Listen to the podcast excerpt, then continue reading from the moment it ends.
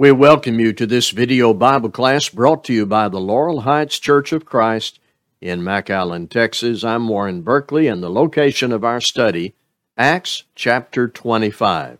Soon we will complete the study of Acts. I'll take us to 1st, 2nd, and 3rd John. More about that in a couple of weeks. This video is about Acts chapter 15, and I'm going to begin with four fast facts. One, as we begin chapter 25, remember that Paul had been left in prison in Caesarea after the hearing before the governor Felix. Some translations use the term governor or procurator. This was an agent of the Roman Empire assigned primarily to keep peace and to judge criminal cases. Cases from Jerusalem were referred to Caesarea.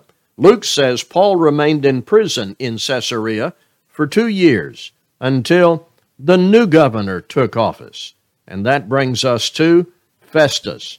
He makes a trip to Jerusalem before taking over his duties in Caesarea. This was customary for a new Roman official to visit the Jewish leaders in Jerusalem. He was approached by Jewish leaders who were seeking Paul's death. Verse 3 clearly identifies that purpose. Festus asked these men to accompany him back to Caesarea, and that brings us now to Acts 25. I'm going to read the first five verses. Now, three days after Festus had arrived in the province, he went up to Jerusalem from Caesarea, and the chief priest and the principal men of the Jews laid out their case against Paul, and they urged him, asking as a favor against Paul that he summon him to Jerusalem because they were planning to ambush and kill him on the way. Festus replied that Paul was being kept at Caesarea and that he himself intended to go there shortly. So, said he, let the men of authority among you go down with me, and if there is anything wrong about the man, let them bring charges against him. So at this point, there is no doubt in our minds as we read the history given by Luke that the Jews really have no case against the Apostle Paul. What they do have is sheer, immature hatred and wrath that now has become homicidal. They reject Jesus Christ. They resent Paul going to the Gentiles and telling them they can be God's children. Paul has certainly been critical of the attitude and the agenda of Jewish leaders in their general departure from God, and a key sticking point, especially for Sadducees, is Paul is preaching the resurrection of Christ and the final resurrection of the dead. So, it is this simple. They want Paul dead. Yet the Romans are the higher authority. If an ambush doesn't work, they will seek Paul's death from the Romans. That brings us now to Festus, the new governor, is in Jerusalem for a visit, and the leading men among the Jews approached Festus about the case of Paul. Festus said, if I may paraphrase, Gather up your men and your evidence and go with me to Caesarea. Not much is known about Festus. He died about two years after this. He seems to have been just a little more conciliatory than Felix. I want to take us now to Acts 25, 6 through 12. Acts 25, 6 through 12. After he stayed um, among them not more than eight or ten days, he went down to Caesarea, and the next day he took his seat on the tribunal and ordered Paul to be brought.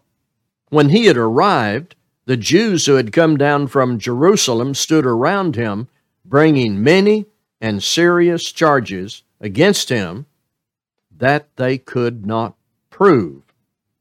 Paul argued in his defense neither against the law of the Jews, nor against the temple, nor against Caesar, have I committed any offense? But Festus, wishing to do the Jews a favor, said to Paul, Do you wish to go up to Jerusalem and there be tried on these charges before me? But Paul said, I am standing before Caesar's tribunal, where I ought to be tried. To the Jews, I've done no wrong, as you yourself know very well. If then I am a wrongdoer and have committed anything for which I deserve to die, I do not seek to escape death. But if there is nothing to their charges against me, no one can give me up to them. I appeal to Caesar. Then Festus, when he had conferred with his council, answered, To Caesar you have appealed, to Caesar you shall go. I would recommend you mark verse 7 here in Acts 25. That's the key verse in this context, and I tried to emphasize that in my reading. I'm talking especially about that final phrase, they could not prove. It has been clear to us all along, and it is now even clearer. There are charges against Paul from his enemies, but there's no evidence, there's no proof. We talked about this a little in the last class. In the law of Moses, in Roman law, in Jewish law, in American law, charges are empty and should take a court nowhere until supported by evidence. There was never any evidence against the Apostle Paul that he violated Old Testament law or Roman law or Jewish civil law that was expanded beyond Moses. Paul, by preaching the gospel, irritated the Jewish leaders who held power, especially when he took the gospel to the Gentiles. Paul argues his case briefly and reasonably, as reported by Luke in this section. He said, I've not violated the law of the Jews or the laws of Caesar. Festus replied, You want to go to Jerusalem? This might today be called a change of venue. However, Festus says, Before me in Jerusalem, so no change in the controlling authority. And Jerusalem, we know, would be hostile territory for Paul. This is where Paul again asserts his right as a Roman citizen. In these words, I appeal to Caesar.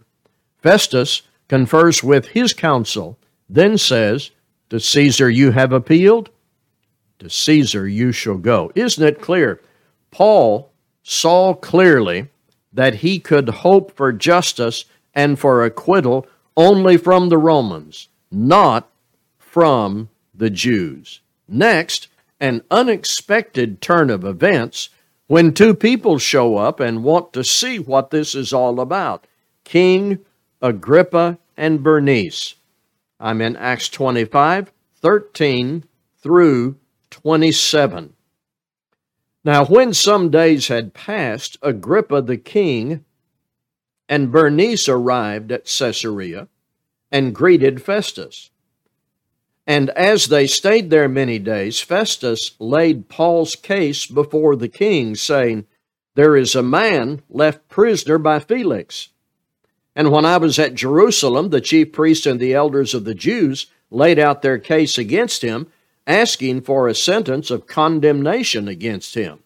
I answered them that it was not the custom of the Romans to give up anyone before the accused met the accusers face to face and had opportunity to make his defense concerning the charge laid against him. So when they came together here, I made no delay, but on the next day took my seat on the tribunal and ordered the man to be brought. When the accusers stood up, they brought no charge in his case of such evil as I had supposed. Rather, they had certain points of dispute with him about their own religion and about a certain Jesus who was dead, but whom Paul asserted to be alive. Being at a loss how to investigate these questions, I asked whether he wanted to go to Jerusalem and be tried there regarding them. But when Paul had appealed to be kept in custody for the decision of the emperor, I ordered him to be held until I could send him to Caesar. Then Agrippa said to Festus, I would like to hear the man myself. Tomorrow, said he, you will hear him. So on the next day, Agrippa and Bernice came with great pomp, and they entered the audience hall with the military tribunes and the prominent men of the city. Then, at the command of Festus, Paul was brought in, and Festus said, King Agrippa and all who are present with us, you see this man about whom the whole Jewish people petitioned me, both in Jerusalem and here, shouting that he ought not to live any longer. But I found that he had done nothing deserving death. And as he himself appealed to the emperor, I decided to go ahead and send him.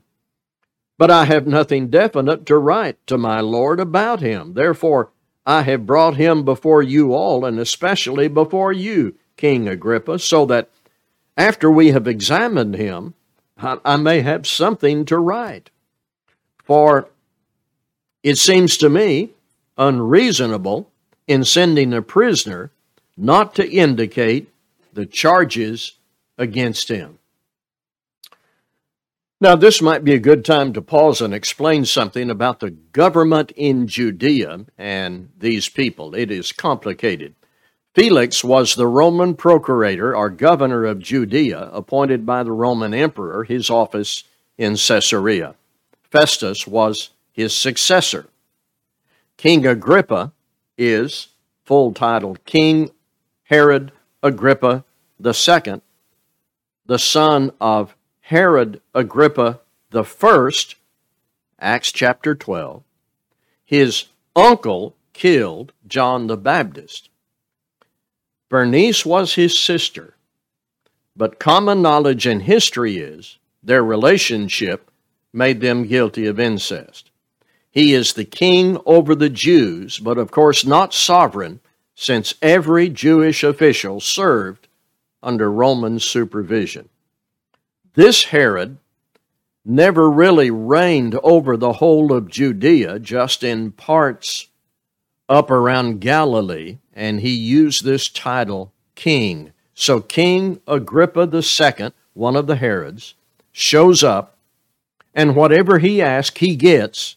So there is this unscheduled meeting with Paul that really doesn't pertain to any legal stipulation. It's a matter of interest.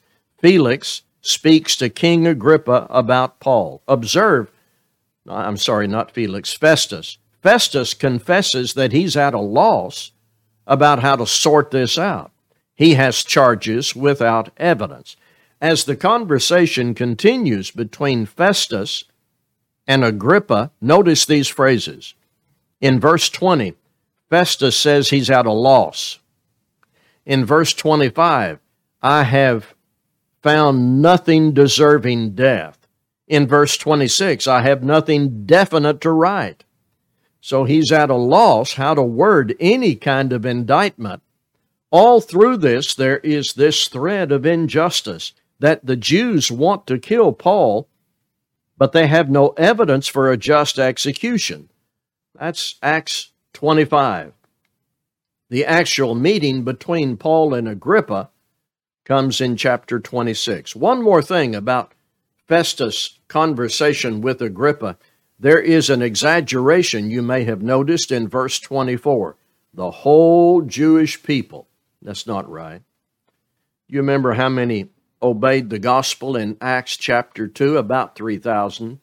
And that number went up in the early chapters. The tendency to exaggerate has always been typical of some politicians. Our takeaways. I want to go back to verse 3 where Luke tells us what the Jews' intention was. They were planning an ambush to kill him. Do not think of these Jews as men who were sacredly observing the law of Moses, devoted to God, through the document that they had in their dispensation, the law of Moses. The law and the prophets, the Old Testament told the Jews about the Messiah, identified him in specific prophecies. And that Old Testament and those prophecies were a schoolmaster to lead the Jews to accept Jesus as the Christ. The fact that these men were Jews and the Jewish nation was a creation of God does not mean these men were in any way carrying out the law of God in the Old Testament or tracking what the prophets said. These men, like those who crucified Christ, were motivated by jealousy, envy, resentment, and their tactics or methods were of the devil to preserve the religious empire and power they had acquired. Nothing in the Old Testament would lead anyone to kill Paul or kill anyone on the basis of any religious conflict. These were Jewish radicals. They were terrorists against any Jew who confessed Jesus and the resurrection. From that point of truth, we can add that even if someone claims to be a Christian or they say they are following the teachings of the New Testament, if there is an intent to ambush and kill, there is nothing in the New Testament instructing Christians to kill their enemies. In fact, Jesus said, Here's how you treat your enemies love your enemies and pray for them. Now, I'm making that point not because I think any of you are confused about this. I'm making the point to stress that we need to make it clear to people in our culture and climate today no matter what people claim, God hasn't called anyone today to ambush and kill people we don't agree with. And when people say, well, there were Christians in history who killed in the name of Christ, we need to respond by saying, no, not in the name of Christ. They didn't do that. They may have said that, but we can open up the New Testament and show Christ never authorized violence or terrorism. He authorized self defense and government, but we love our enemies, shun violence, and try to teach people the gospel. What seems so simple to us may, in our present time, need to be re articulated and restated. Number two, I want to revisit verse 8 where Paul made this statement before Festus Neither against the law of the Jews, nor against the temple, nor against Caesar have I committed any offense. Well, of course, that amounts to a plea of not guilty. Paul was accused with regard to three things. One, he violated the law of the Jews. Two, he took an unclean Gentile into the temple, and three, he had violated the laws of the Romans. But there was no evidence of any of that. And Paul here asserts his innocence. I wanted to make this point. The gospel can be preached without upsetting every convention of man. We have seen Paul was extremely careful not to walk all over the customs and culture of the Jews. He went out of his way to accommodate without compromise. So that at this point there was no evidence he was guilty of doing anything wrong. The lesson for us is don't be offensive unless there is a requirement of truth. Even then, speak the truth in love. Certainly, the truth of the gospel offends and convicts hardened sinners. We cannot compromise the message. We cannot sin.